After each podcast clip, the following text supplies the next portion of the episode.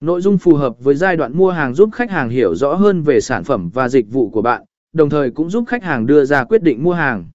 Các giai đoạn mua hàng bao gồm giai đoạn nhận thức, quan tâm, quyết định mua và mua hàng. Doanh nghiệp cần tạo ra nội dung phù hợp với từng giai đoạn để tối ưu hóa kết quả của chiến lược có nền marketing. Sử dụng kỹ thuật sở tỏ di ẻo lình. Sở tỏ di ẻo lình là một kỹ thuật quảng bá thương hiệu bằng cách kể câu chuyện.